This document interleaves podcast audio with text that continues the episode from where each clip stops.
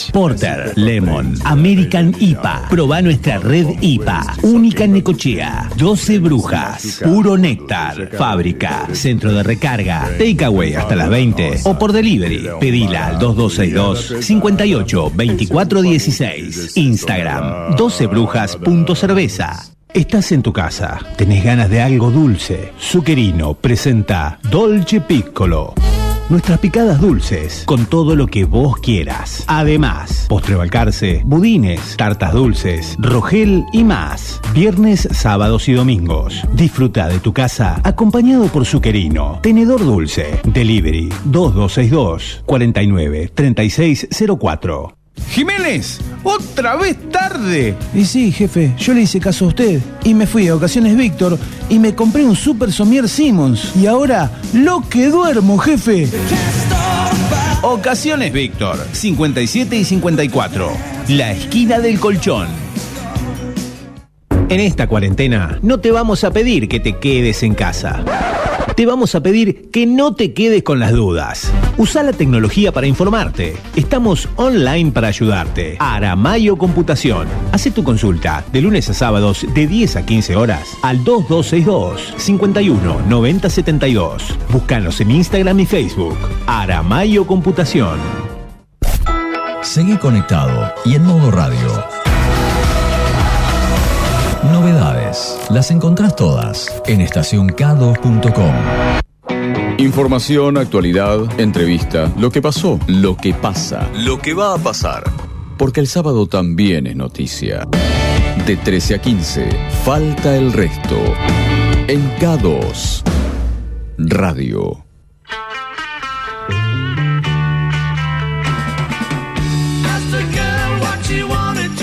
Mis queridos amiguetes, tengan todos ustedes muy, pero muy buenas tardes. Bienvenidos a la 96.3, bienvenidos a Estación K2. Estamos todos bienvenidos a Falta el Resto. Un sábado a la tarde con mucho sol, está fresco, dijo la abuela, 10 grados 2, 4,3 la térmica, hay mucho viento, pero no nos vamos a meter en el tema de que Necochea tiene viento para no darle comer a la gilada, ¿sí? Bueno, hay mucho viento, sí. 1004.9, la presión medida en hectopascales. Si usted quiere, le vamos a hacer compañía hasta las 3 de la tarde. Pero esto no lo hago solo, ¿eh? Y si se quiere comunicar con nosotros, puede hacerlo al 1549-0969. ¿Lo dije bien? 1549-09... 1541-0969. Siempre le erro, qué cosa. Este pibe no pega ninguna, ¿eh? Voy a saludar a mi querida amiga, a quien admiro, y después de lo que tenemos para el principio, quiero aplausos de pie de todos los presentes y porque cada vez le sale mejor.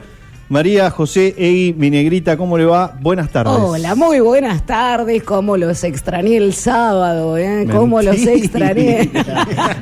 Mentirosa. Estaba calentita. ¿Cómo están? ¿Cómo pasaron la semana? Bien, más o menos. ¿Por qué? ¿Qué pasó? Tengo problemas en la muela. Oh, qué boquitas, qué problema con las boquitas, ¿no? Sí, es complicado. ¿Se le salió la de... ¿Se le están haciendo la de juicio? No, ya pasé esa. Sí, ah. Sí, no. No, ¿y se ¿Te la tiene que sacar? Sí, estoy tomando antibióticos. ¡Qué dolor! Una porquería. Viene lo peor para colmo porque todavía no la sacaron. Claro. Ah. Gracias, te agradezco. No, prepárate. Una amiga la negra. La verdad que sí. Hola, Gustavo, muy buenas tardes. Muy buenas tardes para todos, ¿cómo están? Qué alegría poder reencontrarnos. Volvimos, se hizo largo, y los extrañaba mucho también. Igualmente tuvimos, y está bueno decirlo, el placer, porque lo hablamos entre los tres, de participar el sábado pasado de lo que fue Actitud Solidaria, sí, claro. Que superó ampliamente todas las expectativas y fue súper reconfortante ser parte. Totalmente, ninguna duda, fuimos testigos los tres de la solidaridad y del objetivo cumplido que tenía la radio para ayudar. Mirá, en principio eran a 800 chicos, pero el número fue mucho más grande, escaló a más de 1000 y pico, fueron 17 camionetas completas que estaban después descargándose en el polideportivo, lo digo porque lo vi como muchos, sí, sí. La respuesta fue fantástica y se alcanzó a cubrir entre 26 y 30 espacios, entre comedores, merenderos. Muy buen laburo también de mi amiga personal Sandra Antenucci, respecto de la Secretaría de Acción Social, sí, que estuvo ahí presente junto con todas las direcciones que forman parte de la Secretaría, y también los docentes que estuvieron colaborando y demás, así que fue un laburo realmente espectacular y, repito, orgullosos de haber sido parte junto con la gran familia de K2. Buen dato me aporta Facu acá, finalmente 34 fueron los espacios a los bien, que se logró llegar. Gracias, que... Facu. Y gran laburo, gracias, como decía Pepe, de todos los chicos de sí, K2 que estuvieron durante la semana llevando, qué lindo, entregando, que es laburar con estos pibes. La verdad que sí. Ellos no dicen lo mismo. No, no, pero nosotros tenemos que reconocerlos y hacerles un mismo. Gabo se acaba de ir. Se fue. Gabo se acaba de ir. Bueno, nosotros pero... la pasamos bien, el resto no importa. Además no nos interesa que se lo pasemos. Para nada, pero te quiero decir que también algunas... Y también te incluyo, la pasaron mejor que otros, ¿eh? Sí, tenemos que hacer referencia a que nosotros dos estuvimos ahí en la primera línea. Ahí, ¿eh? Dando Raúl, pelea en con el Mati, frente, con Percha, ahí, con frío, recibiendo las donaciones, mientras que hubo gente sí, que se quedó acá adentro. Y algunas tienen privilegios. Claro. Ah, ¿era mujer? Sí, era mujer. Okay. La tenés al lado. No pueden ser tan chiquilines, no pueden ser tan chiquilines. Porque ella con facturita, mate... No, factura no. No, mate no. No, mate no. Café. No quiso salir de su zona de confort, claro, entonces vino acá, la atendieron bien y nosotros que nos mandaron dos giles. Son privilegios de la edad. Torcián te dijo, esta ancianita no la vamos a mandar allá. Pero quiero decir que hubo alguna rispidez con la presencia de ella aquí, sobre todo porque... Gente asustada. Vieron alguna intención no sana. Lo bancamos a Raúl. Sí, bueno, por supuesto, yo Raúl, de una. Con Nicolás estamos con vos. A full, sí. Raúl. Sí. Después le iba a mostrar los mensajes a Raúl que me mandaban el sábado a la mañana. Bien, negrita, contorsión, sale re bien. Se los voy a mandar. No, estás entrando en un terreno peligroso. Yo no te acompaño en esto. Yo tampoco. Escúchenme, no tenemos mucho tiempo, así que dejémonos de hablar de nosotros, que a la gente no le importa, que es de nuestra vida. Vamos a ver qué pasó en la semana, ¿les parece? ¿Y cómo hacemos para saber qué es lo que pasó en la semana? Tenemos un resumen con las principales noticias, después agregamos lo que falta. Dale. Se viene la vacuna. El presidente anunció que el primer semestre de 2021 se fabricarán dosis de la vacuna del COVID en Argentina. Prepárate el algodón y bájate el pantalón. Será en conjunto con México. ¡Viva México, cabrones! Que se sienta el power mexicano, que se sienta todos juntos como hermanos. Sobre la fórmula de la Universidad de Oxford. Es emocional, ¿no? Una emoción, too big por mí, ¿no? Too big. I like Manchester, I like the fan. Thank you so much. A preparar la cola que se viene el pinchazo. Pelando el culo, pelando el culo, pelando el culo, con la ciudad. Allanamientos de madrugada en un operativo sin precedentes llegaron a Necochea más de 80 efectivos para colaborar con los allanamientos en el marco de la investigación por la muerte de Alejandra Fiorito.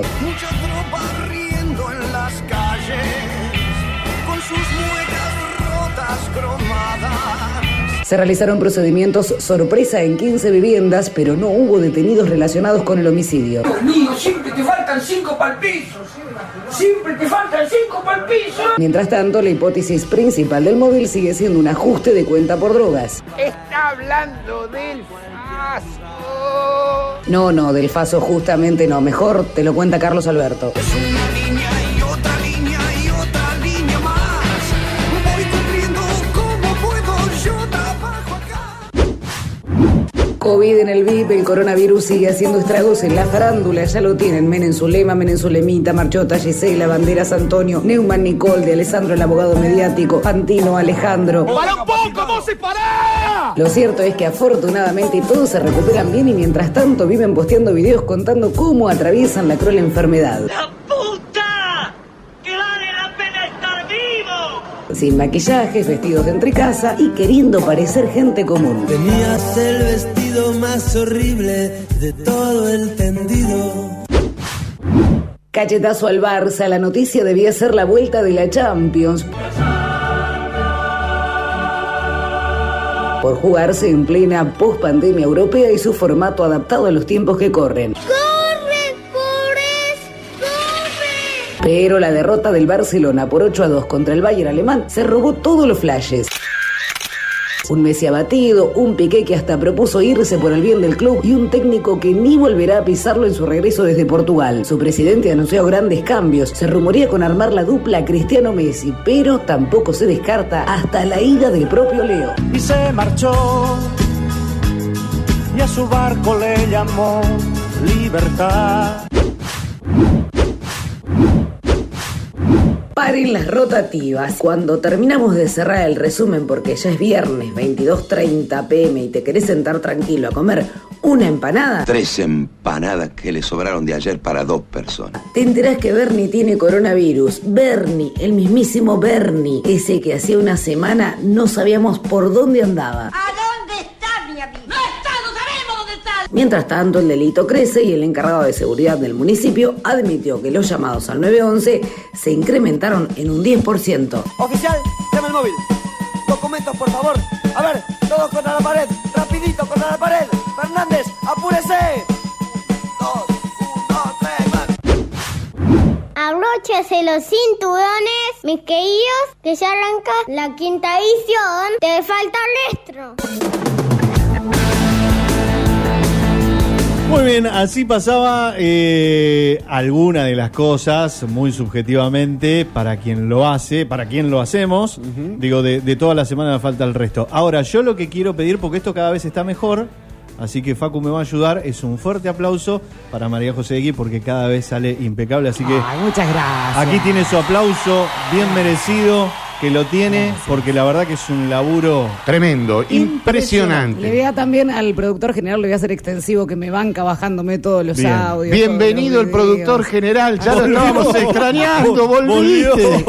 Se nos fue unos días. Se tomó una vacación. Le dimos unos días de descanso y ahora volvió. Ya, volviste. Pero viste que no somos tan malos con vos, porque te reconocemos el trabajo más allá de las diferencias, que bueno, ya no tiene sentido volver a hablar. Bueno, que hablando del trabajo, vamos a arrancar por el tema que nos descompensó anoche. Veníamos con el resumen listo y de golpe titular: Bernie tiene coronavirus. Bernie Morales, el gobernador de Jujuy. A cambiar el resumen. ¿Qué me cuentan? Bueno, igual no sé si leyeron el tuit de Bernie. No, no lo leí. Que al virus le queda poca vida dentro de él, que un soldado jamás se rinde, ¿viste? Ah, bien. Pobre, o sea, el coronavirus. Claro, imagínate. Pobre el coronavirus. Dice, ¿dónde me metí? Dice, ¿cómo salgo de esta ahora? No, perdóname, se me voy. Disculpame. No, disculpa. Actitud impresionante, la verdad. Bueno, Morales también, un montón de famosos. Muchísimos famosos. ¿Qué más? Y salió la vacuna. Bueno, tenemos la vacuna. ¿Qué onda? Viste que hay que anotarse para voluntarios. Yo no sé si me animaría de anotarme. Hay mucha gente que lo está haciendo y que quiere ser protagonista en esta pandemia. Yo de una que salvación. No entiendo esta pelea de la vacuna rusa, la de Oxford. No entiendo eso. ¿Qué es, una pelea de laboratorios? No, lo que pasa es que la vacuna de Oxford ha como que cumplimentado el protocolo para llegar hasta donde llegó. Claro. Bien. Y la rusa se sabe. Pero por la duda, Putin se la hizo poner a la hija, ¿viste? Sí.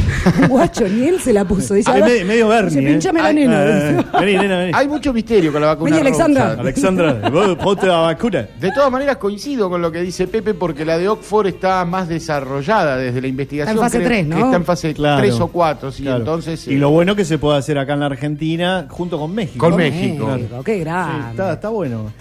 Sí, está interesante. Genera expectativas. Lo bueno que, claro, por ahí podemos terminar con todo esto que nos tiene. Bueno, se extendió la cuarentena un más. Por favor. Estamos hasta el 30 de agosto. ¿No? De todas maneras, el presidente dijo que recién van a empezar a verse algunos resultados de la vacuna recién en el primer semestre del año que viene. Queda un tirón larguísimo. Gracias, Gustavo. La verdad...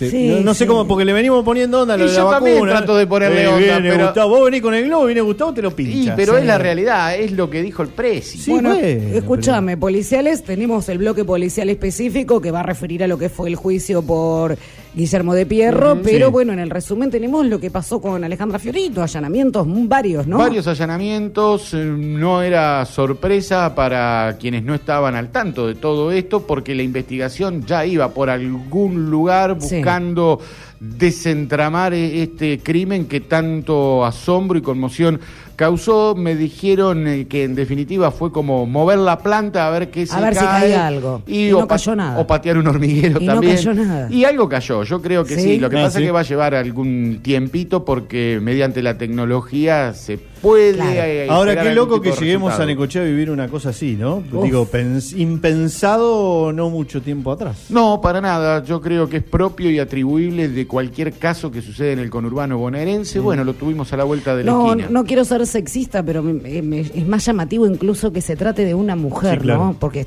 hay algo de femicidio también. Es una sí, madre, una mujer sí, joven, sí, que es acribillada a balazos por drogas hasta ahora. Hasta ahora el móvil del crimen iría por ese sentido para los investigadores. Hay mucho para trabajar, son varias las piezas que hay que ver si encajan, ¿no? En un puzzle bastante grande, sí, y con muchas complicaciones y obstáculos, sobre todo, Tomá, porque no hay de qué agarrarse. Decir rompecabezas, puzzle. Tomá, ahí lo tenés. ¿Viste? Ahí tenés. Bueno, ¿y qué pasó con el Barça? Yo ahí vi que... Porque sigue metiendo el dedo. Está en el resumen. Y después el que pincha los globos soy yo. Claro, me voy, chicos, me duele la muela. 8-2 Sí, 8-2 En mi barrio eso se decía violación, baile con todas las letras. Olvidá. ¿A qué te hizo acordar a vos? A mí me hizo acordar, no en la totalidad del partido, pero sí en varios de los pasajes a lo que fue el 7-1 de Alemania a Brasil. Sí, sí, sí. Y hay gente que tendría que pensar dos veces antes de hablar, y estoy refiriéndome al jugador chileno. Juárez. A Vidal, al rey, claro, Arturo Vidal, que dos días antes se le decía, bueno, ellos vienen agrandados, pero en realidad juegan con un equipo de la Bundesliga, y nunca jugaron con el equipo más grande del mundo, que el... Callate la voz. No tenés por qué hablar. Callate así la te voz. Va, mirá, eso 8 te pasa te por comiste, agrandado. 8 te pasa. Te comiste, ¿viste? No. Y ahora se viene una refundación, parece. Sí, aparentemente se van a ir todos. ¿Viene Cristiano Ronaldo? Qué pregunta, ¿eh? Muchos ya la han dado a conocer y que la quieren aparentemente el representante posible, de Cristiano Ronaldo se habría reunido con el presidente del Barcelona. No, me mirás y yo a Cristiano lo tengo de una publicidad de la caspa. Soy Cristiano Ronaldo, ¿no? Del Pantén, de habrían la caspa. Ahí acordado que sería una de las noticias que vendría esta semana, que se puede, porque no se fue muy bien del Real Madrid. No, no se fue bien. ¿Y ahora está sin club? No, está jugando en la Juventus, que también quedó eliminada de la Champions. Es difícil esto. Pero bueno, difícil. Yo creo que va a aprender, le va a llevar un tiempo. Es muy difícil. Bueno, y lo último que les digo, hay gente que parece que apareció en Necochea en el último, que la trajo un plato volador, sí, y la dejó acá en Necochea. Digo, en diciembre Necochea era territorio de guerra, no teníamos hospital, no había cosa, y ahora salen a hablar con tanta liviandad respecto del aumento de tasas, que la verdad me llama mucho la atención. Tendrían que fijarse un poquito más qué era lo que hicieron ellos y cómo está ahora. Que comparar es inevitable no compararlo. Sí. Es inevitable no compararlo. Cierto, ¿eh? Pero bueno, me corresponden todas las generales de la ley. Me hago cargo de todo. Pero digo, hay cuestiones que... Lo dijo un tipo hace muchos años, la única verdad es la realidad, y Necochea hoy está como está, gracias a que se hacen las cosas de la mejor manera que se pueden hacer. Es un juego de la política que por ahí nos termina cansando, porque ya estamos un poco como llenos, ¿no? Pensalo dos veces. Sí. Bueno, nos queda más, pero después seguimos conversando. Después seguimos porque se viene, ¿qué? La primera nota que tenemos aquí en Falta el Resto. Estamos hasta las 3 de la tarde. Faltan el resto de las sensaciones, de las miradas, de los sonidos, de los silencios. Faltan el resto de las preguntas, de esas, aquellas, con temas distintos, con emociones. Entrevista, porque falta el resto, en K2 Radio. Marcelo Adolfo Moura nació en La Plata, provincia de Buenos Aires, el 11 de enero de 1960. Fundó Virus junto a dos de sus 6 hermanos, Federico y Julio, en los años 80. Su primer show en vivo tiene lugar el 11 de enero de 1980, el mismo día que Marcelo cumpliría 20 años. El 21 de diciembre del 88, Federico fallece y Virus se toma un receso. En 1994, el grupo vuelve a juntarse y Marcelo pone la voz a las canciones del legendario grupo de pop rock nacional. Ya en 2015 decide emprender su carrera en solitario en paralelo con la existencia de Virus. Disculpen la demora, sale el 25 de marzo de 2016. Es un disco pop compuesto por 10 canciones. Su mujer, Ana Naum, participó en los arreglos vocales y escribió algunas letras. Además participan Cachorro López, Sebastián Schon, Demian Navas en la producción artística, Mario Serra grabó la batería y Lamuel González las guitarras. Fernando Monteleone, tecladista de Virus, hizo lo suyo y además participó Paul Medina. El primer sencillo se titula Donde quiera que estés. Se atreve a la entrevista de Falta el Resto, Marcelo Moura. Me estás pasando horrible depresión. Marcelo, muy pero muy buenas tardes, desde Necochea, Estación K2, 96.3, María José y Gustavo Nicolás, Pepe Serra te saludan, ¿cómo te va? ¿Qué tal, cómo andan? Bien, ¿vos?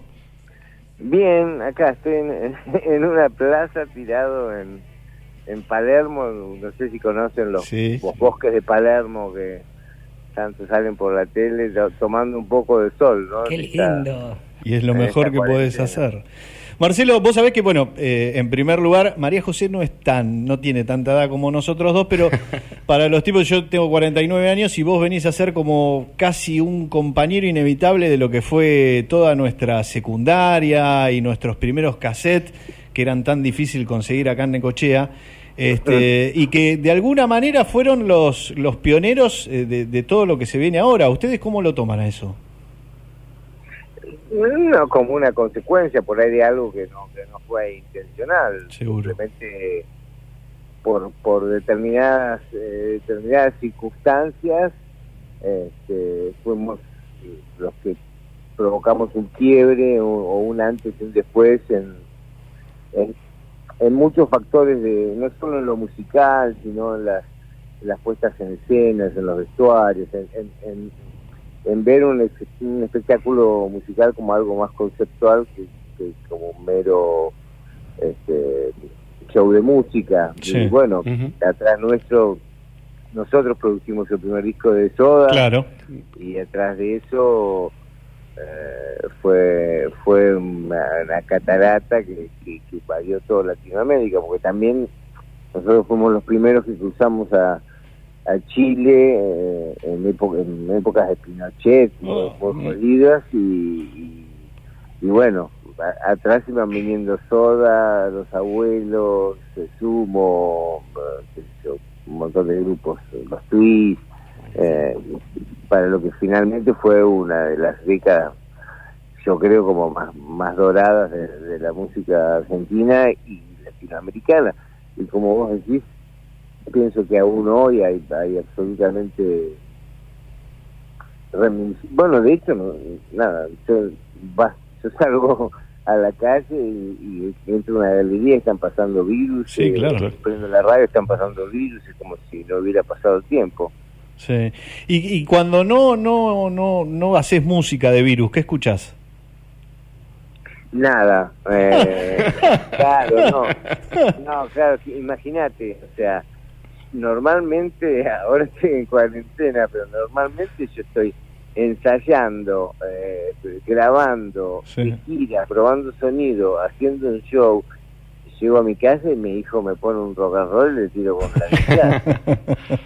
Entonces, a lo sumo, por ahí escucho cosas más ambientales, música más ambient o música clásica, pero a manera de fondo y como acompañamiento. Sí, como un fondo, ¿no? Sí. Algo que me esté ocupando la cabeza. Y también en lo personal. Ahora, por ejemplo, estoy en el medio de un parque, al lago Rosal, tirado en el pasto solo. Porque nada, mi vida ha sido permanentemente estar con miles de personas todo el tiempo. Claro. Entonces, está bien... Cada tanto está bueno escuchar un pájaro, una cosa... Claro, está bien. Vos recién hablabas de las circunstancias en aquellos que crecimos escuchando Virus. ¿Y qué notás en las nuevas generaciones cuando alguien le recuerda que hubo una banda que tuvo tanto éxito, que convivió mucho tiempo con otras del rock argentino, como decías, Soda? ¿Qué pasa por tu cabeza? No entendí la pregunta, si me preguntás con respecto a Soda o con respecto a... No, con respecto a Virus, ¿qué pensás vos cuando muchos chicos comienzan a descubrir esta banda que fue un emblema en el rock argentino? Mirá, lo que pasa es que también muchas veces digamos, me preguntan qué pienso respecto de tal o cual cosa y qué sé yo no sé si pienso tanto, ¿no? Pienso que tengo que ir a veces no conviene. Claro, pienso que tengo que ir fluye. A las 5 al chino a comprar la cena. Claro, sí, sí. No es que estoy todo el tiempo en sesión meditando qué efectos produjo la música, claro, o va a producir. Me alegra absolutamente y básicamente porque recibo permanentemente llamados y pedidos y gente que se comunica de grupos, de agencias. Realmente siento que es un grupo muy respetado, más allá de los gustos, eso es otra cosa, más allá de los gustos, Virus ha sido un grupo con una conducta, una ética, siempre tuvo una dirección, mantuvo la línea. Sí. Mantuvo una línea, nunca transó con nadie, nunca perteneció, nunca... Mucho también en tongue con los gobiernos, nosotros vivimos...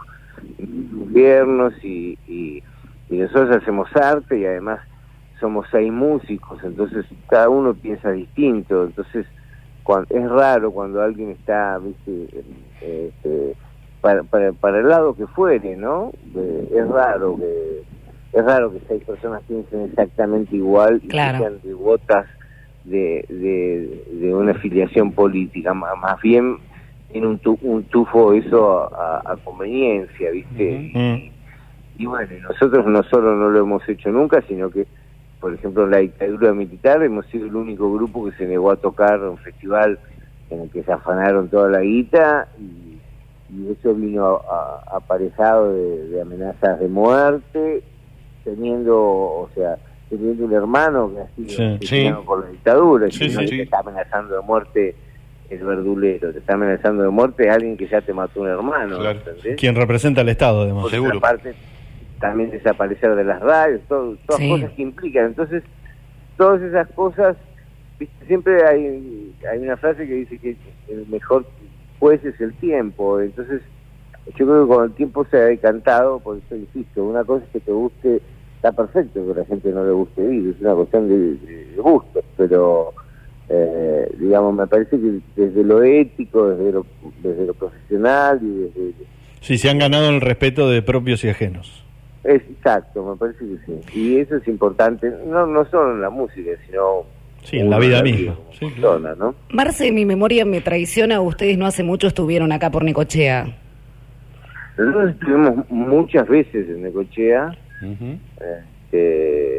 El último recuerdo que tengo es en un parque, que no sabía exactamente decir dónde es, pero me acuerdo que estaba por largar una tormenta, pero se caía el cielo y faltaban pocas horas para el show, ya habíamos probado sonido, todo, y nosotros teníamos un manager que hacía atrás del escenario una cruz con sal gruesa. Ay, para cortar la tormenta, claro. Y clavaba un cuchillo, yo no sé qué carajo pasaba, pero nunca, siempre le funcionó. Sí, era tremendo. O un hacha también. Se hacía mucho en el campo lo de la sal para cortar la tormenta. ¿Y funcionó? Sí. Funcionó, entonces, las nubes salieron rajando. Qué bueno. Sí, Marce, ¿vos crees que Virus fue la piedra fundamental para que luego se diera el desarrollo de bandas como, qué sé yo, Babasónicos, Bandalos Chinos, Conociendo Rusia, alguna de esas? No, para nada. Creo que es un movimiento que se iba a dar de alguna manera. A mí todo el mundo me refiero, no en China ni en forma de decir, ¿no? Sí. Me dicen que hicimos el primer disco de Soda, o sea que fuimos, gracias a nosotros aparecieron ellos. No, en absoluto, era algo absolutamente incontenible, o sea, eso iba a aparecer, estemos nosotros o no estemos. Y me parece que todo el movimiento musical iba a suceder, estemos nosotros o no estemos. Sí, pero igualmente creo que influenciaron. Sí, yo creo que más desde el lugar de artístico. Claro, sí, sí. Vos te podés pensar, por ejemplo, grupos como Miranda, como Babasónicos, como Banda Los Chinos, como Indios, que todos dicen ser fans de Virus. Ninguno musicalmente es parecido. Claro. Más que nada lo que toman es el concepto de lo que te decía, del espectáculo, del profesionalismo, ¿no? Porque también eso tiene mucho que ver, ¿no? La dedicación, el trabajo. Pero nada, son cosas que iban a suceder de cualquier manera. Bueno, fuimos nosotros los que arrancamos, pero no quiere decir que nadie nos deba nada. Hablando de influencias, Marcelo, vos sabés que en la época de la secundaria la preferencia musical estaba dividida en el rock nacional. Estaban quienes eran seguidores de Soda y de Virus. Había cierta rivalidad, por lo menos en mi curso. Típico de Argento. Claro, exactamente. ¿Ustedes lo notaban así, de alguna manera, en los recitales, en la vida cotidiana? No, en absoluto. Además... no solo produjimos el primer disco, sino que desde que nos conocimos fuimos amigos. Yo con Gustavo estuve hasta el día anterior a que partiera, así que pero además no por ahí puede ser que haya sido posterior, no sé, nosotros no notábamos. Sí había una cosa más Boca River entre por ahí Los Redondos. Claro, Los Redondos y Soda, claro. O sea, como que Los Redondos eran como que Virus y Soda eran más chetos y Los Redondos eran más pueblo, pero son esas pelotudeces que no tienen carajo que ver con, perdón por el vocabulario. Está perfecto que lo digas. No tienen absolutamente nada que ver con la música. Además, yo era íntimo amigo de Sky, soy íntimo amigo de Sky. Ay, nos podrías pasar el teléfono, ¿no? Claro. No porque lo tiene, sino que... Bueno, pero te ponemos la tarea de productor ya. De la negra polio, aunque sea. No, pero además es gente que a mí... yo tengo el mismo teléfono hace 20 años. Sí. Y entre paréntesis, no sé cómo me ubican, me llaman todos los días cómo me ubicaron ustedes, pero ellos son muy cuidadosos. Sí, claro. Además, hay gente que no le gusta hacer notas, no le gusta definitivamente, y qué sé yo, es una posición. A mí, no es que me guste puntualmente, me parece... un halago que alguien me llame para... ¡Ay, para qué lindo! Sí, imagínate, era lo que yo te decía al principio, tipos de la edad nuestra, 49 años, que ustedes nos han acompañado siempre, y soy cholulo, y pido disculpas, pero yo me acuerdo siempre, cuando sacaron no me acuerdo qué placa, que la fui a buscar, porque la estaba esperando. ¿Pronta entrega? Porque no me acuerdo, que yo había que esperarla, que la trajeran. Creo que era pronta entrega. No era lo mismo que en Capital Federal que viniera un cassette acá en Necochea. Claro. Entonces había que esperarla, y me acuerdo que me fui a mi casa y me lo escuché absolutamente todo, y fue uno de los momentos imborrables que quedó de mi adolescencia. Y ustedes fueron parte de eso, quizás nunca se enteraron.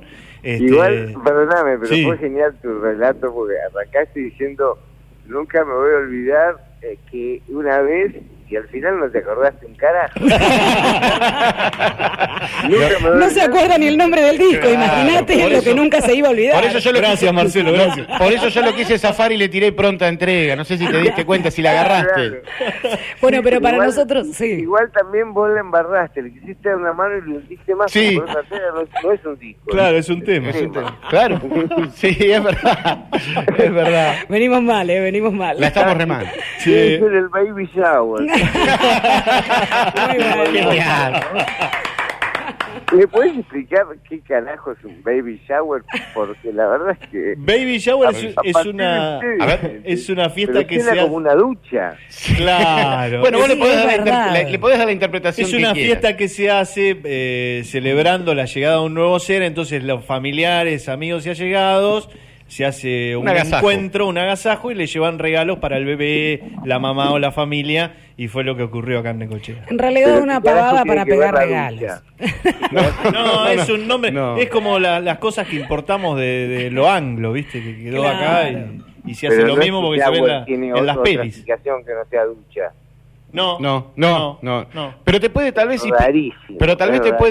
inspirar, Marcelo, para componer un tema, ¿no? Y me parece, antes me pegó un corchazo. Muy bueno. Sí, bueno, agradecerte, Marce, por estos minutos que te has tomado en este tiempo de relajación. Estás ahí en los bosques de Palermo disfrutando y bueno, tuviste la referencia de regalarnos estos minutos que para nosotros es súper importante. Agradecerte en nombre de los tres, agradecerte en nombre de la radio y nada, y seguiremos escuchándote y escuchándolos.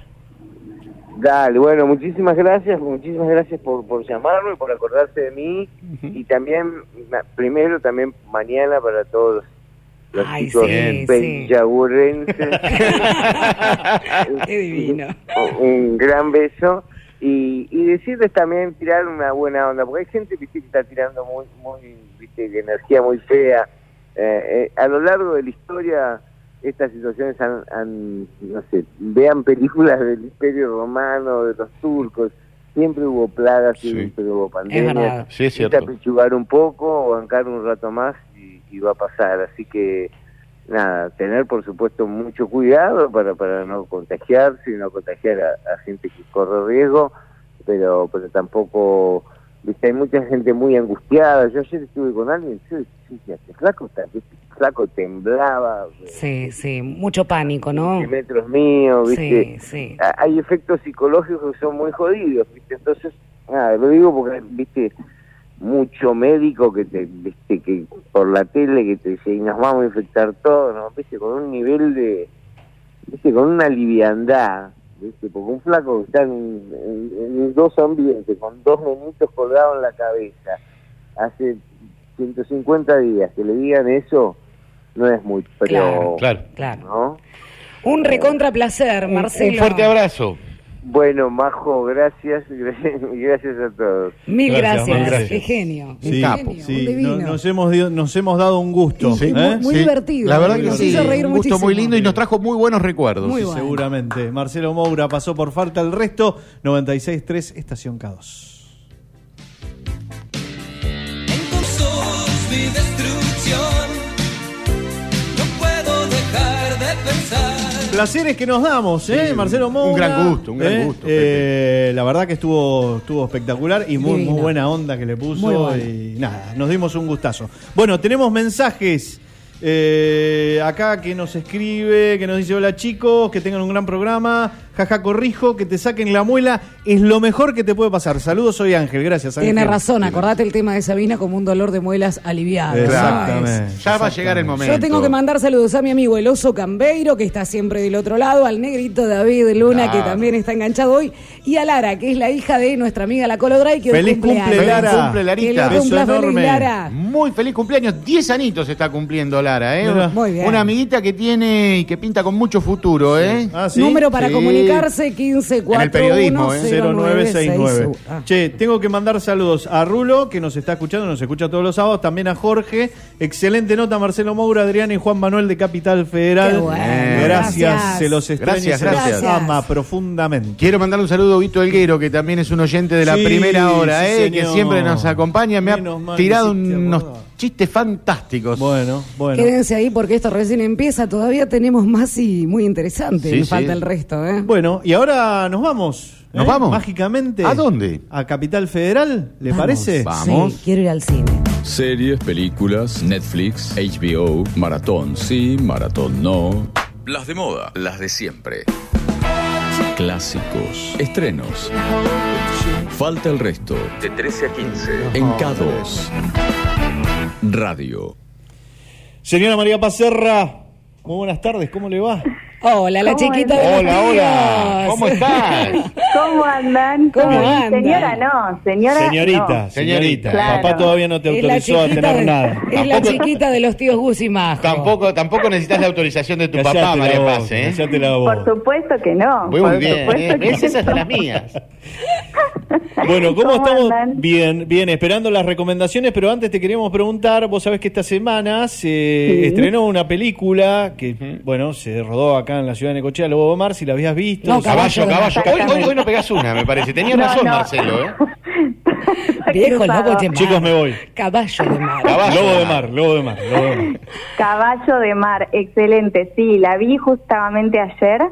Y la verdad que es importantísimo que podamos hablar y recomendar y consumir cine, más allá de que sea argentino, que se haya hecho en Necochea. Ustedes saben, o no sé si saben, pero realizar cine dentro de nuestro país es muy difícil. Sí, lleva muchísimo trabajo. Conseguir el dinero, conseguir las locaciones, los actores, sobre todo conseguir el dinero, pero bueno. El apoyo del Inca también, ¿no, María? Exacto, y bueno, la película la verdad es que tiene una fotografía muy buena, está al estándar de los festivales nacionales e internacionales, así que bueno, véanla, sobre todo porque se hizo en Necochea, como bueno... Si no les interesa el argumento, no sé, sean como... Claro, hubo crítica un poco, claro. Fue en las redes se criticó un poco está el argumento, bueno, y el dinamismo por ahí de la historia. Entonces está bueno que María Paz, con su conocimiento, con su oficio, nos dé algunos tips por dónde entender la película, interpretarla en base a lo que vos contás. Ahí tenés. Sí, no, por empezar... Bien, por empezar no de desenlace, fácil, Nicolás. No, yo lo veo y lo interpreto según lo que dice ella desde el aspecto estético, claro, desde la fotografía, claro, imagen, claro. ¿Me equivoco? No, está perfecto. Lo importante que tenemos que saber todos, incluso yo que dediqué mi carrera universitaria a este oficio, ninguna historia está bien o está mal. Las cosas que se narran en la industria audiovisual tiene muchos públicos. De hecho, hoy una de las recomendaciones es una película de Lucrecia Martel y no tiene el guión estandarizado de 3 actos como siempre estamos acostumbrados a consumir. Claro. Creo que la clave está en entender que no existe una sola forma de contar, sino muchísimas, y que hay público para todo. Quizá el público, no sé, yo conozco, por ejemplo, mi padre que está ahí, no tiene el mismo gusto que yo para las películas, entonces por eso trato de contarles y de proponerles películas distintas para no consumir siempre el mismo paradigma estructural clásico de Hollywood que nos vende lo mismo. Exacto. Wars, ¿no? Y en buena hora que no tengas el mismo gusto que tu padre. Después vamos a hablar, hijo. Bueno, vamos con la recomendación. Pero no estoy diciendo que uno sea mejor ni peor. Claro, hay como somos para todos. Se entiende, exacto. Se entiende. Papá te hizo ver Star Wars, acordate. Ay, me hicieron entrar en calor con esa pregunta. Yo no estaba preparada. Viste, esto es así. Bueno, tenemos recomendaciones para los más chiquititos porque mañana es el día de la niñez, se dice ahora. Es el día de la niñez. No es más el día de las infancias. De las así infancias. Es. Les traigo una columna inspirada en este día de la infancia, pero son películas de niñas protagonistas, pero en realidad las películas son para los adultos. ¿Viste cuando ves una película que protagoniza un niño? Por ejemplo, Star Wars, que el crecimiento de ese niño ya te hace como pensar en uno mismo y te identifica, y claro, quizá la lección más importante es para el adulto que está mirando esa película. LT, a mí LT me dio una lección de vida. Me voy más atrás en el tiempo, mi pobre angelito también. ¿Qué lección también, de vida te dio? No me dio ninguna. Además, más atrás en el tiempo de más vieja Star Wars. Yo la pasé re mal. Mi pobre angelito no te da ninguna. Está bien, pero no te da ninguna lección de vida. No me da ninguna lección de vida. Tipo, no te olvidás al pibe cuando te vas de viaje, nada más. Lo único que te dije. Es feo, porquería. Es muy feo eso. ¿Vieron esos conflictos de películas que uno dice, cómo yo miraba esto y no me daba cuenta que eso estaba mal? Por ejemplo, miraba mucho esta película Juego de Gemelas con mis primas y mi hermana, era nuestra peli favorita, y eran 2 gemelas que los padres las separaban al nacer y ellas no sabían la existencia de la otra, o sea, una locura. Bueno, tipo la familia Inga, te cortaban las venas con una manón y la mirabas igual. Con una manón, no, me muero. Bueno, vieron esas cosas que uno no entiende, pero bueno, ahora vamos a hablar de otras pelis más actuales y que de verdad están muy buenas. La primera que les voy a recomendar está en Amazon Prime. Bien. Se llama Boyhood, es del 2014 y es del director Richard Linklater, que seguramente hayan visto por ahí vos, Majo, ¿te acordás de una película que se llamó Antes del Amanecer? Sí, me encantó. Era con Ethan Hawke, ¿no? Exactamente. Sí, divina. Y después viene la otra, Después del Atardecer, ¿no? Claro, son 3. Bueno, viste que él, vamos a contar un poco, poner en contexto, él lo que hizo con esas películas Antes del Atardecer y Antes del Amanecer y de la Medianoche fue filmar los mismos personajes cada 9 años contando una historia. Bueno, en esta película Boyhood del 2014, lo que hizo fue contar el crecimiento de un niño. Entonces, la película comenzó su producción en 2001, pero terminó en 2013. Y él iba filmando una vez por año con el nene protagonista, Ethan Hawke también, que actúa de su padre, o sea, del padre del nene, y Patricia Arquette, que es quien interpreta a la madre. Bueno, la verdad es que yo admiro mucho a este director, tiene diálogos que ya el diálogo en sí te gusta mucho más que, por ahí de una escena te gusta mucho más que de toda la película entera, desarrolla muy bien los diálogos y bueno, en este caso, en una película, desde que empieza hasta que termina, vemos cómo un nene crece y todas las fases por las que va pasando mientras eso sucede. Ahora, qué crueldad para ese chico, ¿no? Capaz que no quiso hacer eso y los padres lo metieron desde que nació hasta los 13, ¿no? Yo creo que sí, yo creo que quiso porque bueno, justamente él aparece hablando sobre la producción y que ya él sentía que el resto del elenco era parte de su familia, porque claro, solo se juntaban... Claro, pero solo se juntaban una vez por año y el director no tenía escrito todo el guión, así que cada vez que terminaba un rodaje en un año, escribía lo que se iba a filmar el año siguiente. Muy bueno, impresionante. Pero increíble. Así que bueno, véanla, Boyhood en Amazon Prime. Bien. Y después tenemos La Niña Santa del 2004, es de Lucrecia Martel. Sí. Esta la podemos ver en Cinear. ¿Alguno la vio?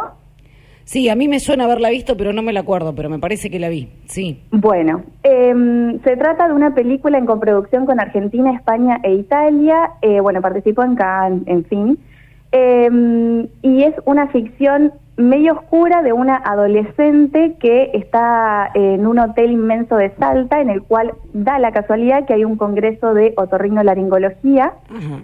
Y bueno, ella se encuentra con uno de los médicos que está en este congreso y sucede una conexión entre estos dos personajes. La protagonista, perdón, es interpretada por María Alché y la madre está interpretada por Mercedes Morán. Bien, y bueno, el doctor es Carlos Belloso, así que unos actores muy buenos actores, sí. Sí, y bueno, y como les digo, es una joven que nos enseña más, a partir de un personaje más joven, quizá a los adultos les llega más esta historia, por eso, por lo de las infancias. Y es importante rescatar que Lucrecia Martel hace un cine distinto, como veníamos hablando, claro, todo se conectó al final. Y ella lo que habla y lo que suele decir, y me parece como muy rescatable para entender su obra, es que el cine para ella padece un mal, y es que está en manos de una sola clase social, y es la clase social alta. Claro. Esa clase social baja un mensaje a través de los guiones que está acorde a esa ideología, y hay otras formas de contar que tienen que ver con otras clases sociales y que también hablan de otros conflictos. Exacto. XXI es de ella, ¿no, María? No. XXI es de otra directora, pero ella hizo La Ciénaga, hizo Sama hace poco, siempre fue muy premiada.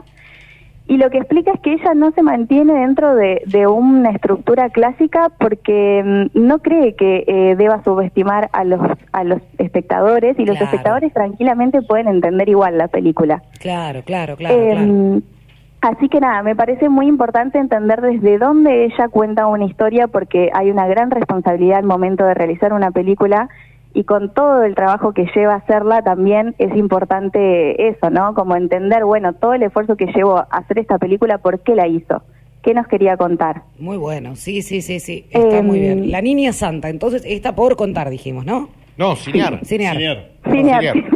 Igual Cinear y contar es más o menos lo mismo, ¿no? Claro, no nos venía tan mal.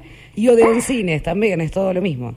Sí, bueno, y ahora les traigo una peli que también está en Amazon Prime, y esta sí, para verla a toda la familia, niñas, padres, tíos, todos los que quieran. ¿Alguno vio la película Amélie? Estaba tan conocida. Sí.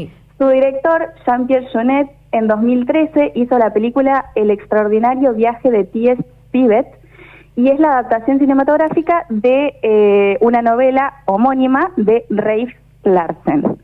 Se trata de un niño dotado de gran inteligencia que a los 10 años se siente bastante incomprendido por la familia. La familia es muy ecléctica.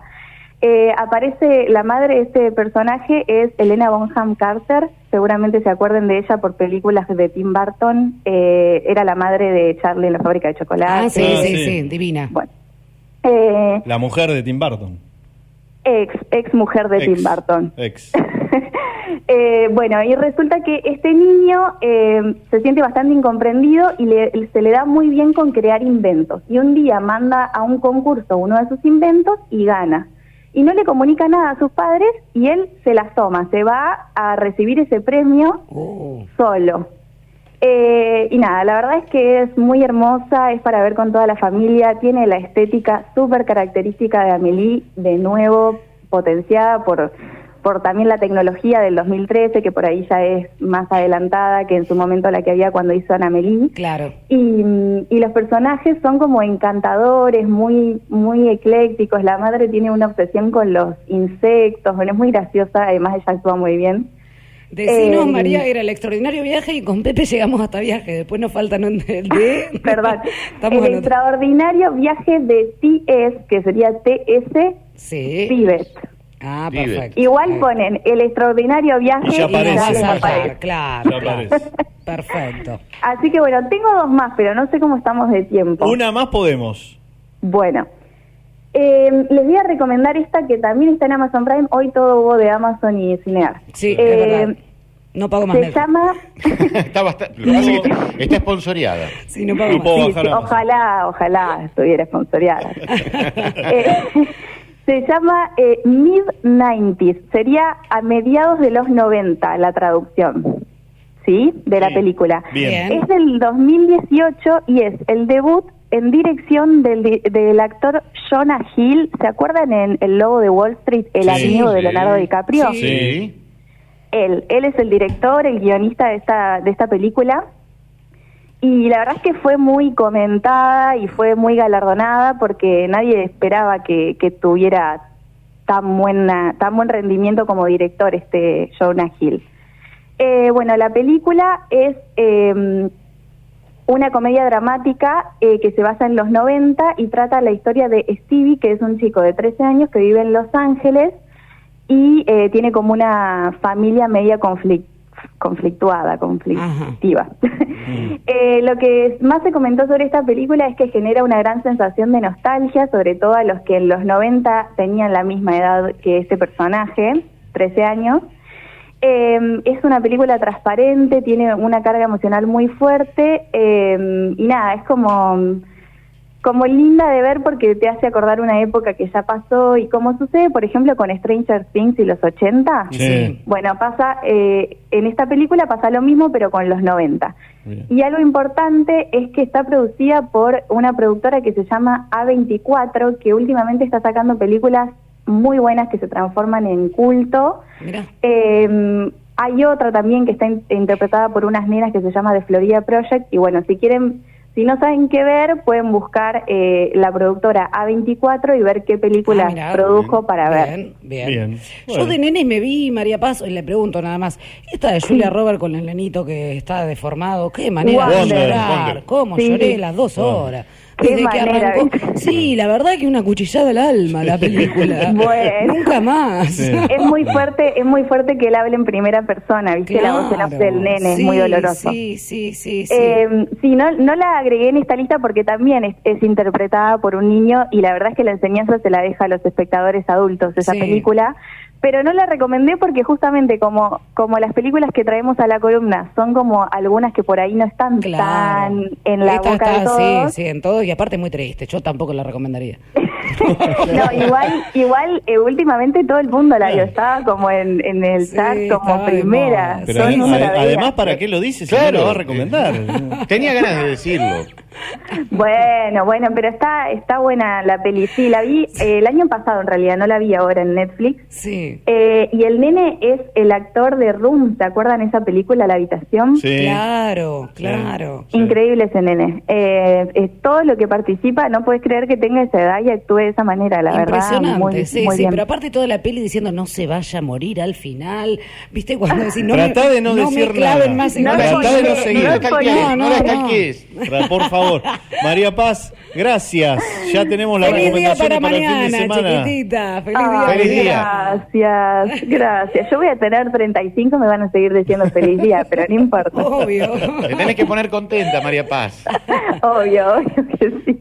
Beso enorme. Les mando Un beso muy grande. Así pasaban las recomendaciones para el fin de semana. Cine de por el Día de la Infancia. Así de la es. Niñez o de la infancia, de las dos maneras. De las infancias. De las infancias, ahí está. Así que mañana, si tiene ganas, ahí tiene las recomendaciones que tuvimos aquí en Falta el Resto. Seguimos de esta manera. Información, actualidad, entrevista, lo que pasó, lo que pasa, lo que va a pasar. Porque el sábado también es noticia. De 13 a 15, Falta el Resto. En K2 Radio. Tendrás voz y voto propio respecto a los acontecimientos en tu lugar. Los respaldarás con argumentos. Nadie te sumará a creencias o dichos de muchos que no tienen. cs.com. Lo llevas, lo revisan, lo diagnostican y si es necesario, hacen una intervención. No, no es un quirófano. Es SNAS. Rectificación de tapas de cilindro, reparación de llantas, soldadura en aluminio. La solución que el transporte y el agro necesitan. 28 casi 61. Abierto de 8 a 17. En 28 casi 61. Búscanos en Instagram.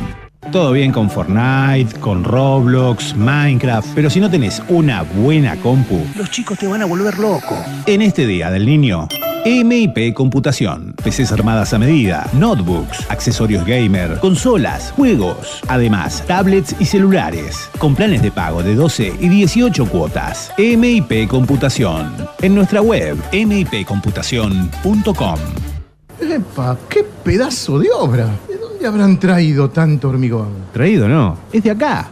Logística Transportadora. Somos productores de hormigón elaborado, movimientos de suelo, fletes de áridos y cereales. Logística Transportadora, Ruta 86 y Calle 94. Contacto 2262-500026. Una app para seguir conectados. K2 App. Encontrala ahora. Han pasado exactamente 23 minutos de las 2 de la tarde. La temperatura en Necochea 9 grados 7 décimas. Una térmica de 4 grados 5. Por el momento no hay mucho viento. Estamos bien. Pareciera sí, calmo el viento. Sí, que amenguó un poquito. Bueno, tengo mensajes. Amainó. Hola chicos, feliz sábado, buen programa. Gaby Serra, besos. Gracias, abrazo Gaby. Abrazo para Gaby, nuestro viajero del barrio. Saludos desde Mardel. Muy bueno el programa, la compañía de los sábados. Gracias, Estela. Saludos, Estelita, y gracias por escucharnos. Y muchos saludos a Daniel, ahí está. Un gran amigo y un excelente profesional. Lo conozco, tuve la suerte de trabajar con él y me alegro que le vaya muy bien. Bueno, a Ushuaia tengo que mandar saludos, a mi amigo del alma, Juan Pablo Gaitero, Gaita querido, que nos está escuchando desde Ushuaia. Qué lindo Ushuaia. Qué frío. Un lugar hermoso. A Juan Carlos Peralta también, que nos está escuchando desde su vehículo, así que también un beso muy grande. Juanqui debe estar a full en la organización del festejo virtual del Día del Niño. Exactamente, ahí está la gente de Urgara. Mañana, que de la única manera se puede hacer es a través de los teléfonos y de manera virtual. Canales virtuales, tanto el Facebook como YouTube. Sí, le encontraron la vuelta. Lo felicité porque la verdad que está muy bueno. Va a estar muy bueno ese festejo. Sí, va a haber juegos, va a haber sorteos. La van a pasar bien los hijos de los afiliados de Urgara y en definitiva todos, porque está libre para acceder a cualquiera de esos canales. Quien quiera participar puede acceder a través de las redes sociales de Urgara y ahí está toda la info. Muchísima más información. Pero usted siga quedando acá en Falta el Resto, Nicolás, porque ¿sabe qué tenemos? No me diga, a ver. Esto que viene. Faltan el resto de las sensaciones, de las miradas, de los sonidos, de los silencios. Faltan el resto de las preguntas, de esas, aquellas, con temas distintos, con emociones. Entrevista, porque falta el resto, en K2 Radio. La provocación y la polémica forman parte de su esencia, que se combinan con un original sentido del humor. Su ámbito laboral está en la radio y la televisión, donde fluye con un particular protagonismo. La yeca y la labia, que no es lo mismo que chamullo, es su principal capital. Padre de 2 hijos y de amplia trayectoria profesional, se atreve a Falta el Resto. Soname como antena, me gusta mucho. Muy buenas tardes, Beto Casella de Estación K2 96.3, María José Egui, Gustavo Nicolás y Pepe Serra te saludan. ¿Cómo andás, Beto? Buenas tardes. ¿Cómo están? ¿Qué tal? Buenas tardes. Bien, ¿vos? Muy bien, muy bien. Acá disfrutando un poquito de sol. Bien, vos sabés que esa es la pregunta que se me acaba de ocurrir. Un tipo que está todo el día laburando desde muy temprano hasta muy tarde, ¿los sábados te relajás? ¿Cómo es tu vida? Ahí habría un pequeño error. A ver. No estoy todo el día laburando, digamos. Yo termino la radio a la 1:00 y después hasta las 8:30 no, digamos, hago cualquier cosa, hasta una siesta. No, digamos, yo tengo colegas que, por lo que veo, están todo el tiempo enganchados en reuniones de producción, sí, ¿viste? Mandándose. Yo, la verdad que cuando no estoy laburando estoy haciendo otra cosa, viviendo, haciendo huevo o viendo una serie, pero, ¿entendés? Hay gente, mucha gente me dice, te veo en radio, te escucho en radio, te veo en tele. Sí, pero en el medio hay como un día entero en el que, viste... Hay vida. Hay otra vida, sí. Claro. Sí, me dedico mucho tiempo al ocio. Pero también... sí, pero digo, sos un tipo súper informado, estás al tanto de todo. ¿Cómo te abstraes de la realidad para no querer saber qué es lo que está pasando? Sí, tengo que saber porque yo no puedo a las 9 arrancar sin saber qué pasó en Beirut. Por ahí tengo oficio para leer los copetes, las bajadas, y más o menos estar enterado y meterme en la nota que por ahí quiero profundizar. Pero ya por ahí tengo de la noche para la radio, tengo más o menos el panorama de noticias de la noche anterior, así que eso te lo va dando el tiempo de laburo, ¿viste? Claro, claro. Sí, la experiencia. Yo me las arreglo para hacer, ¿viste? En poco tiempo, incluso el sexo... todo en breve tiempo. Beto, ahí en la presentación poníamos el pedacito de la canción que te hace el gran Iorio, y bueno, sí, yo recuerdo esa entrevista que a mí me pareció formidable, no solamente por el personaje que es Iorio, sino desde lo periodístico, porque hay que llevar una entrevista con Iorio. ¿Qué te quedó a vos de eso, y si te parece como a mí que es una entrevista que queda para la historia? Sí, en realidad ahí en YouTube fueron como 4 años seguidos que cerca de fin de año hacíamos una nota, sí, fueron 3 o 4 notas. Sí. Y la verdad que con el Tano tenemos medio como una edad parecida, él es un poco más joven que yo, pero sí códigos de, digamos, del oeste, de conurbano, claro, él es de Casero, yo de Aedo, yo le agarro cosas por ahí de códigos que son de orígenes parecidos. Por eso se siente cómodo conmigo, lo cuido porque medio que adivino cuando va a irse a la banquina. Claro. Y nunca se metió en un serio quilombo hablando conmigo, pero también lo cuido.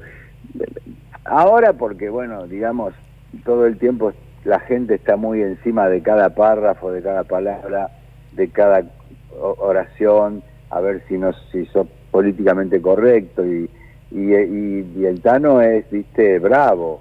Sí, entonces, sí. No tiene filtro. Cero. El único filtro se lo pone la mujer antes de salir de la casa, claro, y después él los transgrede, ¿viste? Pero porque es un filósofo igual. Es un metalero. Sí, pero real. Un filósofo. Yo creo que es un filósofo. Hay gente que no entiende, y yo entiendo que haya gente que por ahí no lo decodifique bien, pero... yo entiendo perfectamente a dónde va. Después puedo estar de acuerdo o no, ¿no? Sí. Pero para mí es un filósofo, un nacionalista, un tipo que ama la patria. Yo creo que si algún día estuviéramos complicados en una guerra, el loco este estaría en el frente. Sí, Iorio te va. Sí. Y en ese amor por la Argentina hay cosas que detesta, digamos. Él, digamos, no soporta que venga un daddy yankee a hacer un show acá y se lleve plata para Puerto Rico, para ¿entendés?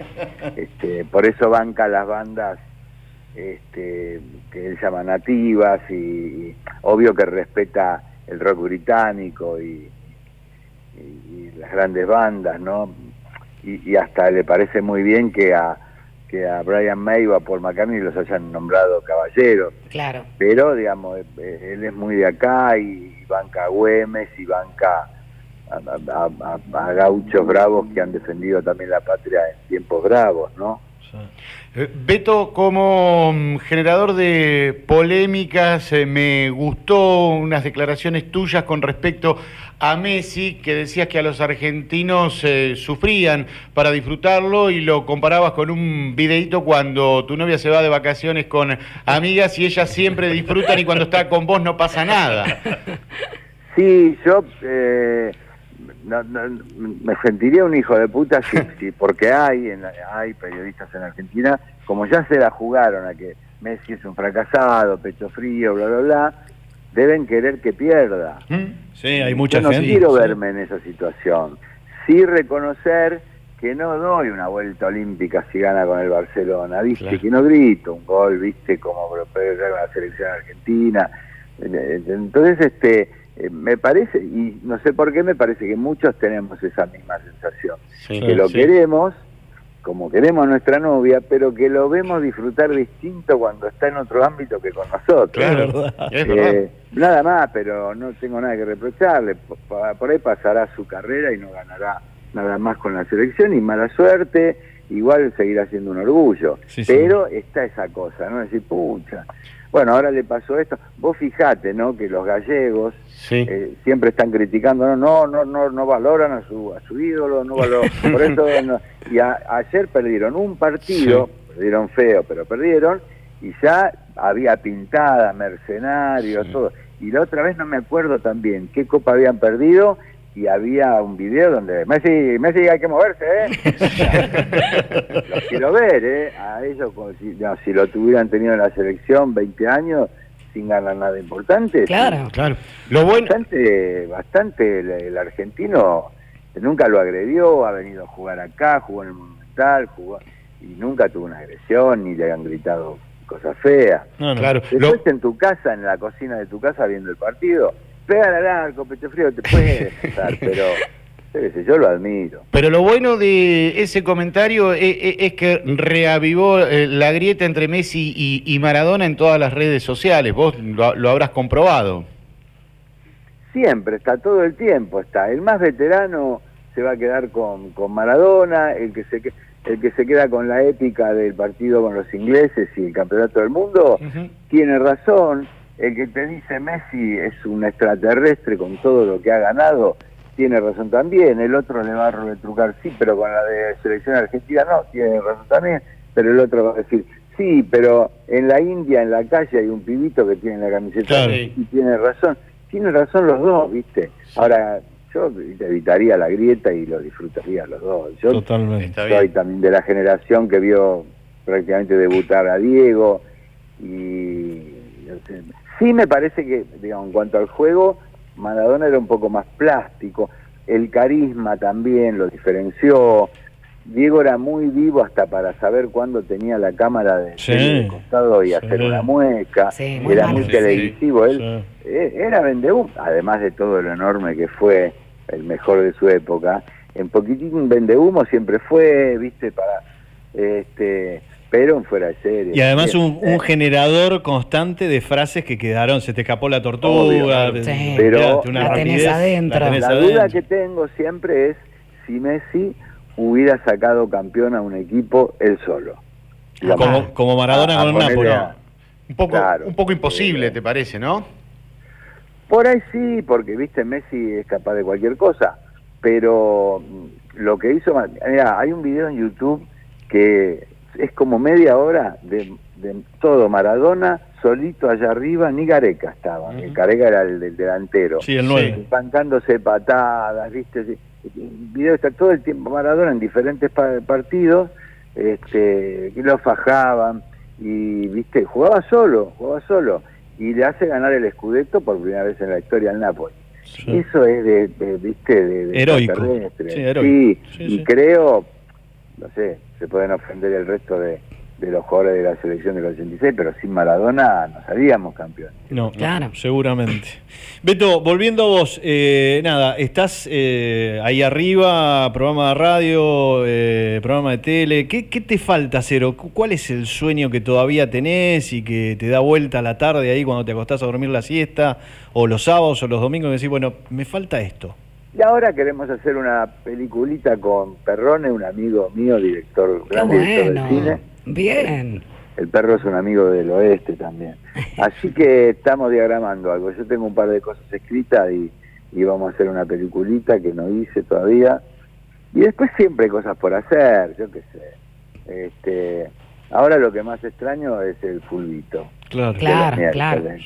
Después de Bendita vamos a jugar a... No el fútbol profesional. Extraño más el fulbito de los miércoles nuestro que el profesional. No, claro. Nos tiraste el título de hacer y de las ganas de incursionar en el cine. Danos algún poco más de info, de data, por dónde iría, qué género. La verdad que tengo dos historias diferentes y estamos viendo cuál nos animamos a filmar. Pero sería un psicotriller, una cosa. ¡Apa! Muy bueno, te veo aparte ahí, Beto. Sí, en serio, ¿no? Por ahí hasta actúo, yo que...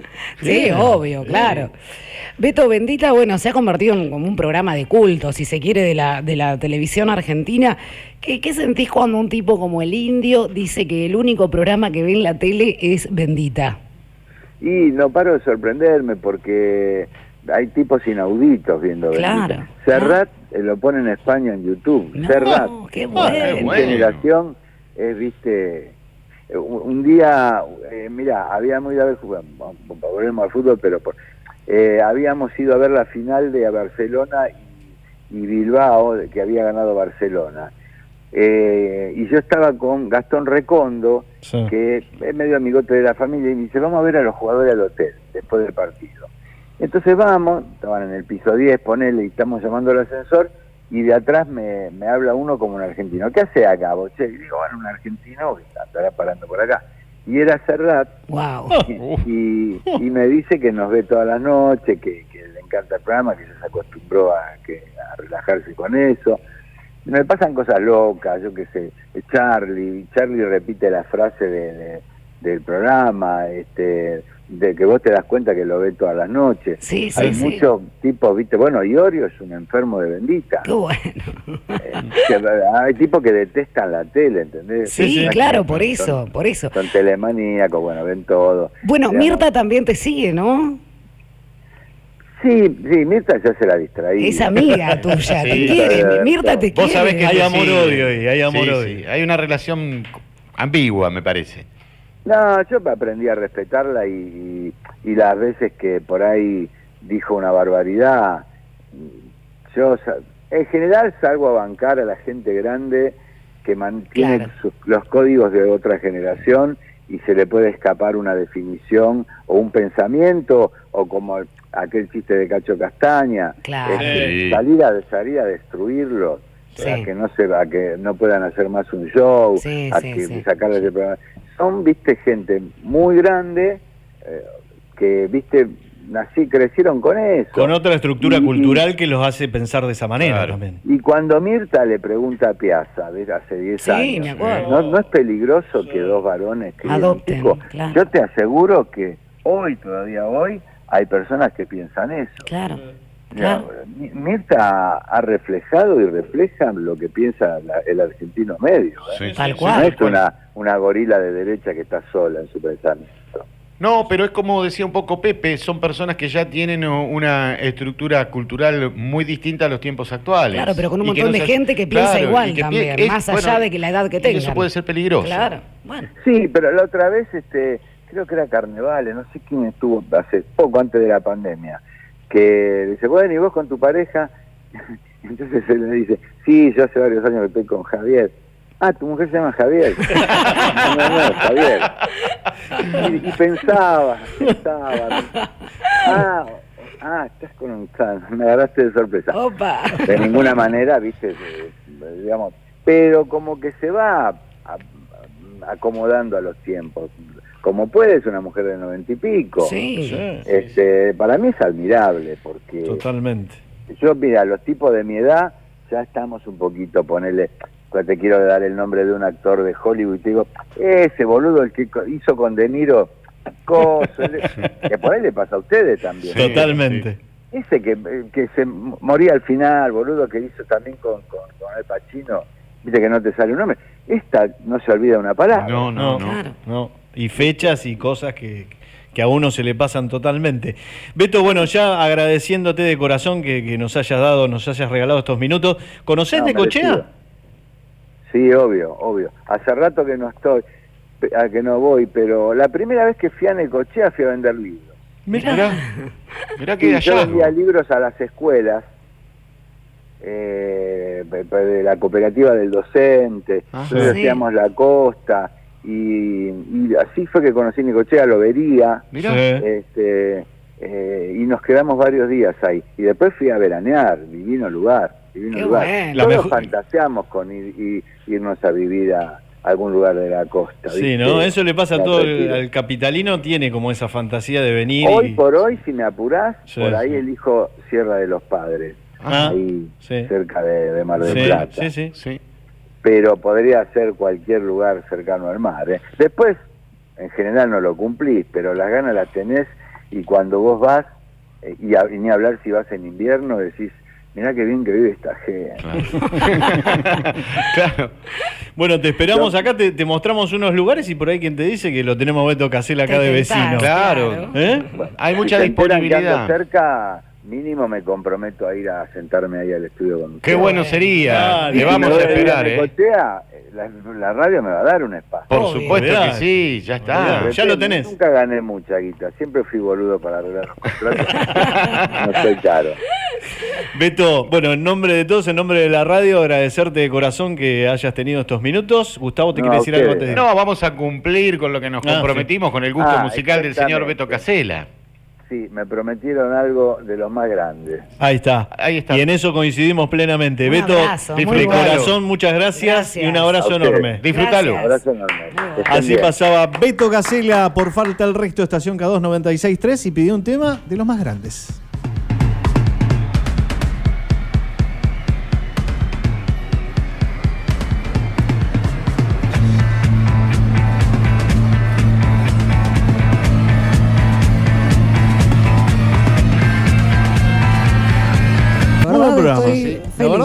Bueno, ahí están mandando mensajitos, 15410969.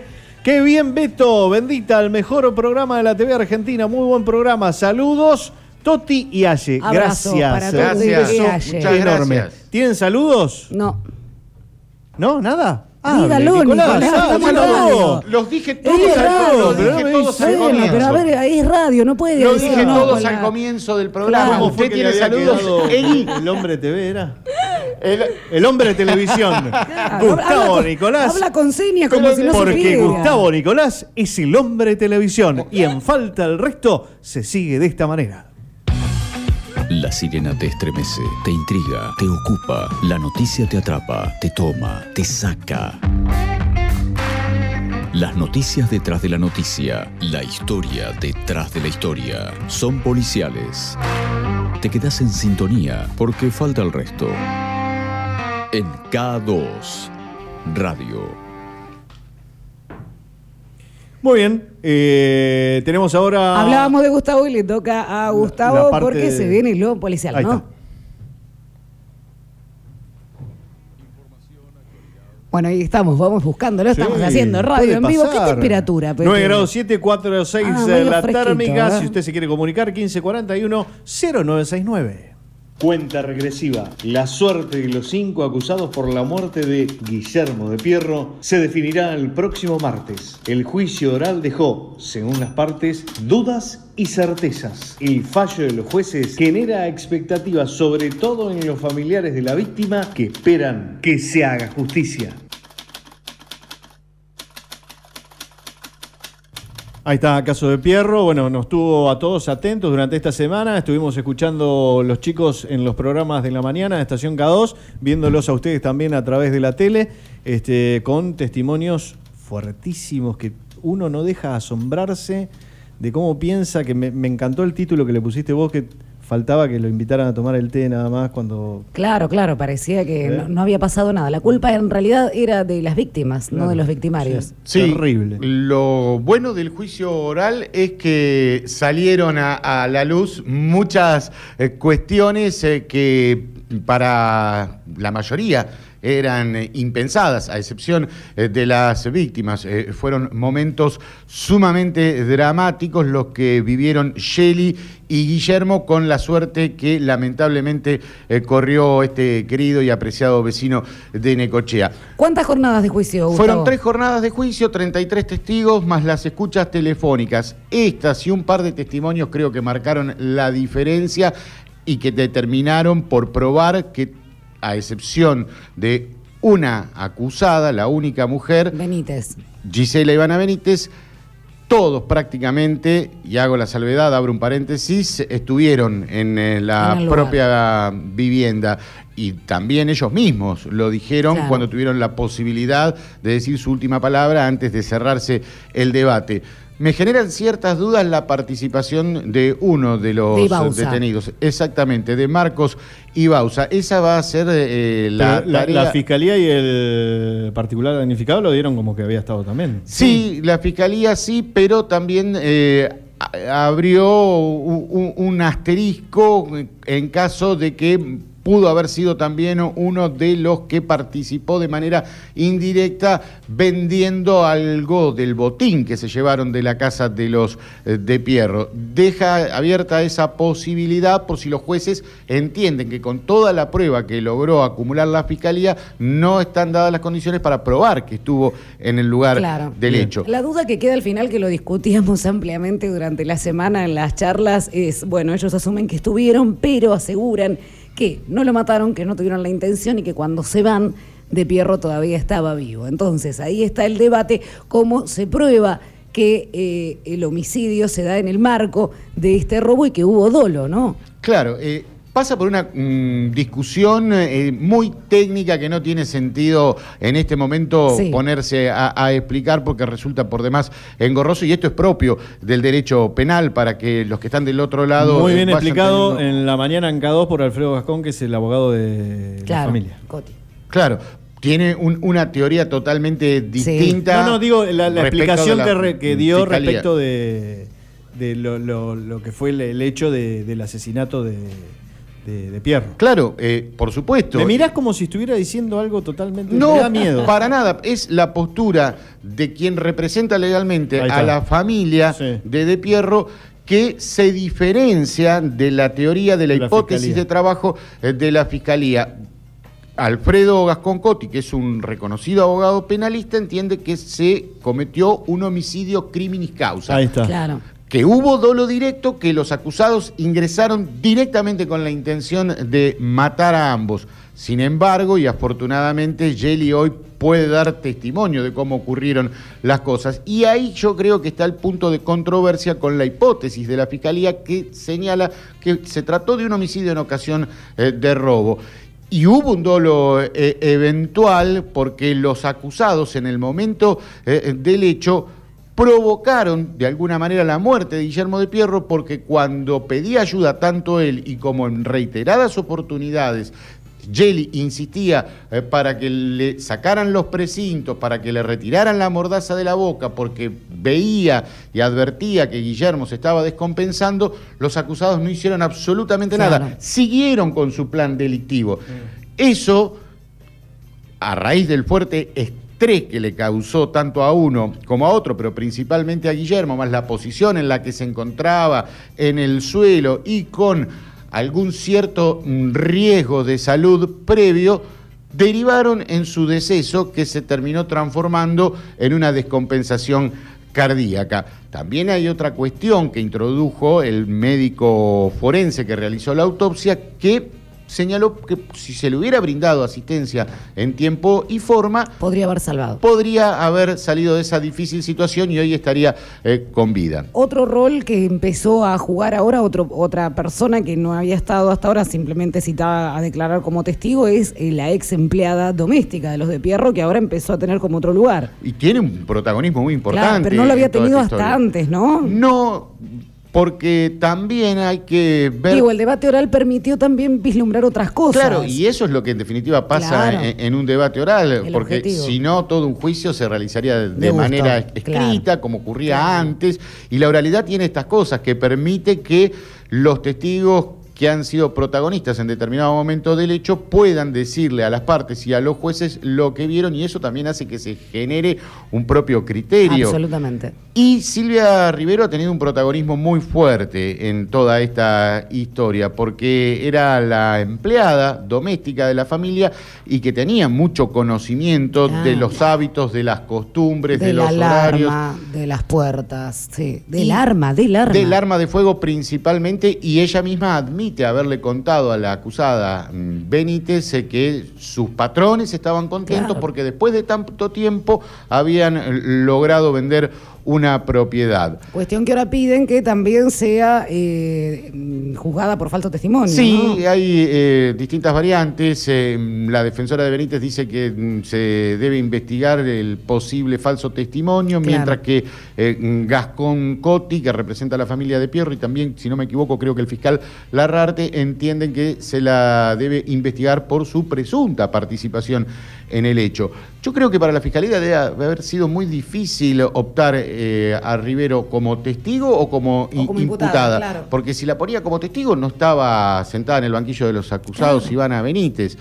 Optaron entonces por esa circunstancia, pero más allá de esto yo creo que va a ser un fallo muy difícil en cuanto al consenso que necesitan los jueces, teniendo en cuenta todas las posturas que se han escuchado en el momento de los alegatos, porque la defensa también tiene un argumento que es respetable y que es válido, porque con el afán de desligarlos, de despegarlo a los imputados, dicen, no, acá lo que ocurrió fue un robo agravado en Poblado y Banda. Ellos fueron a robar, pero en ningún momento tuvieron la intención de matarlo. No fueron con la intención. Exactamente. Por eso digo de que, más allá de la expectativa lógica, cuando se produce el desenlace de un juicio oral, aquí hay muchas cuestiones para analizar y que va a darle mucho trabajo, se lo debe estar generando por estos momentos al tribunal, que en definitiva es el que dará un fallo, y eso puede aproximarse lo más posible a lo que sucedió el día del hecho, lo que se conoce como la verdad legal. Esto va a ser el martes a las 3 de la tarde. Está previsto, ¿no?, a las 15 horas. No será una jornada maratónica como las anteriores. Imagino que se dará lectura a la parte resolutiva en cuanto a la suerte que tendrá cada imputado. Y tal vez, como nos tiene acostumbrado el juez Juliano, explique de algún fundamento de manera sintética en cuanto a la participación de cada uno en el caso de que se dé condena, que todo, por supuesto, va a ir por ese camino, más allá de la calificación que interpretan los magistrados y las penas que pidieron. Está bien que vos lo marques, en cierta forma han sido muy elevadas. Para quien está sindicado como el jefe de esta banda delictiva, el fiscal pidió el máximo de la pena prevista, que son 25 años de prisión, 22 para un cómplice que tuvo un rol protagónico, como Ezequiel Sarabia, mientras que para el resto de los acusados unificó pena en un pedido de 20 años. 20 años. Martes 15 horas. Martes 15 horas, déjame decir también que quien fue mucho más allá en el pedido de pena fue el abogado de la familia, que requirió la única pena para el delito de homicidio criminis causa, que no es otra que la prisión perpetua. Martes 15 horas, que sea justicia. Información, actualidad, entrevista, lo que pasó, lo que pasa, lo que va a pasar. Porque el sábado también es noticia. De 13 a 15, falta el resto. En K2 Radio. Bueno, nos ha quedado corto nuevamente el programa. De frazada corta estamos, sí, me parece. Sí, sí. Se van quedando notitas, cosas afuera. Quedaron los mitos y leyendas. Terminamos medio apurados, ¿viste? Que sí, dale, sintetiza. Llegamos, que yo... ¿Me dejas mandarle un saludo a Mari Nicolás, tu hermana, mi amiga, mi vecina, mi querida vecina? ¿Sabés cómo me salvó el otro día? Me había quedado sin cigarrillos 12 de la noche. ¿Viste? Ahora no tenés kiosco, no hay 24 horas, no hay nada. Mar y ventana abierta, pudo, como los presos. Una amiga. Tirándonos los cigarrillos. No, su hermana, que una amiga. Una amiga de Majo, por la actitud que tuvo. Ahora lo único que falta es que mi hermana no reconozca la familia. Mi hermana, a quien aprecio grande y quiero mucho, como también a mi otra hermana, Karina. Ahora quiere quedar bien con toda la familia. Y porque después vienen los reproches. Y también a la mami, no sé, y a mi mamá también. El truco la mamá de Gustavo. Sí, a Elcita también le mando un beso y un abrazo inmenso. Elcita es mamá. Sí, Elcita es mamá. Y le decimos Elcita. Elcita, le decimos. Yo le digo Elcita. Yo le digo mamá siempre, pero es conocida como Elcita. Es conocida como Elcita. ¿Qué programón realmente? Capítulo aparte. Tu risa, Majo, me hace acordar cuando éramos chiquitas. que ya hace unos cuantos años. Claro. Es igual, sos lo más. Besos para todos, Majo. Majo, que es mi mejor amiga de la infancia. Vivíamos en el edificio, ella dos pisos más abajo. Bien. Y era mi amiga de toda la infancia y tocallas, así que un abrazo muy grandote, un beso enorme. Gracias por estar ahí también. Hoy es día de saludo, porque sí, hoy es día de cumpleaños y no me quiero olvidar de nadie. Sí. Tito Nebot, uno sí, de ellos. Saludos, muy feliz cumpleaños que nos está ayudando mucho. Por supuesto. Y el otro, el gran Mandy Muñoz. A Mandy Muñoz también le mandamos un beso grande y un muy, pero muy feliz cumpleaños. Señores, bueno, los voy despidiendo. Nos vamos con música con explicación. Hoy un poquito más corto que lo habitual porque nos quedan 3 minutitos. Majito querida, gracias y felicitaciones. Cada vez mejor lo suyo. Gracias a ustedes. Un placer como siempre. Nos reencontramos el próximo sábado y tengan un feliz día mañana. Ah, bueno, somos niños. Me sorprendí. Les aviso que a las 12 les voy a mandar un mensajito a los feliz día, chiquititos, regalones. Me mató, la verdad, de la tía Majo. Facu. Gracias. Bien, todo en orden. Facu no puede hablar, no tiene micrófono, no quiere participar de esto. Definitivamente no se quiere quemar. El pibe tiene que salir con los amigos, todo, dice, con esos 3 viejos que están. ¿La pasó bien? ¿Se divirtió hoy? Sí. Muy bien. Gabo. Genio bien? Total, gracias Gabo. Gabo, parte fundamental del programa. Sí, sí. Como Facu, como Mati, como todo Estación K2. Así que de corazón muchas gracias. Sabemos que por ahí somos medios intensos, pero bueno, queremos agradecer y reconocer el gran laburo que hacen, como el gran laburo que hicieron no solamente toda Estación K2, sino ellos acá, que estuvieron todo el día, bueno, organizando y... Impresionante ese trabajo de logística. Sí, impecable, la verdad impecable. Nicolás, que tenga un excelente fin de semana. Muchísimas gracias, yo también adhiero al pedido, a lo que decía Majo, así que saludamos a todos los niños por igual, a quienes... son chiquitos, no tan chiquitos y adultos, porque todos tenemos un niño, creo, olvídate, ¿no? ¿Usted quiere saludar a su hijo? Sí, mi Bruno, divino, un beso grandote, si todavía está escuchando, no sé si aguanta en las 2 horas, un ratito escuchó, pero el besote de Mamus que ya va para allá. Ahí está. Me sumo y saludo a Clementina, voy a ver si le hago algún regalo, lo voy a estudiar. Pero no lo piense, Nicolás, ya son... Ya, se te cierra todo. Ah, no, mañana abren las jugueterías, pero no voy a buscar un juguete. Quedar abierto hasta las 21, desde hoy también un dato que nos faltó. Sí, eso tendremos que haberlo dicho. Bueno, yo voy a mandar a mis hijas, a Camila y a María Paz, que hace mucho que no las veo. Feliz día a mis ahijados también, a mis sobrinas, a mis sobrinos, a todos, que los amo, los extraño. Y duele, ya duele tanto tiempo sin verlos. Pero bueno, señoras, señores, nos despedimos. Música con explicación.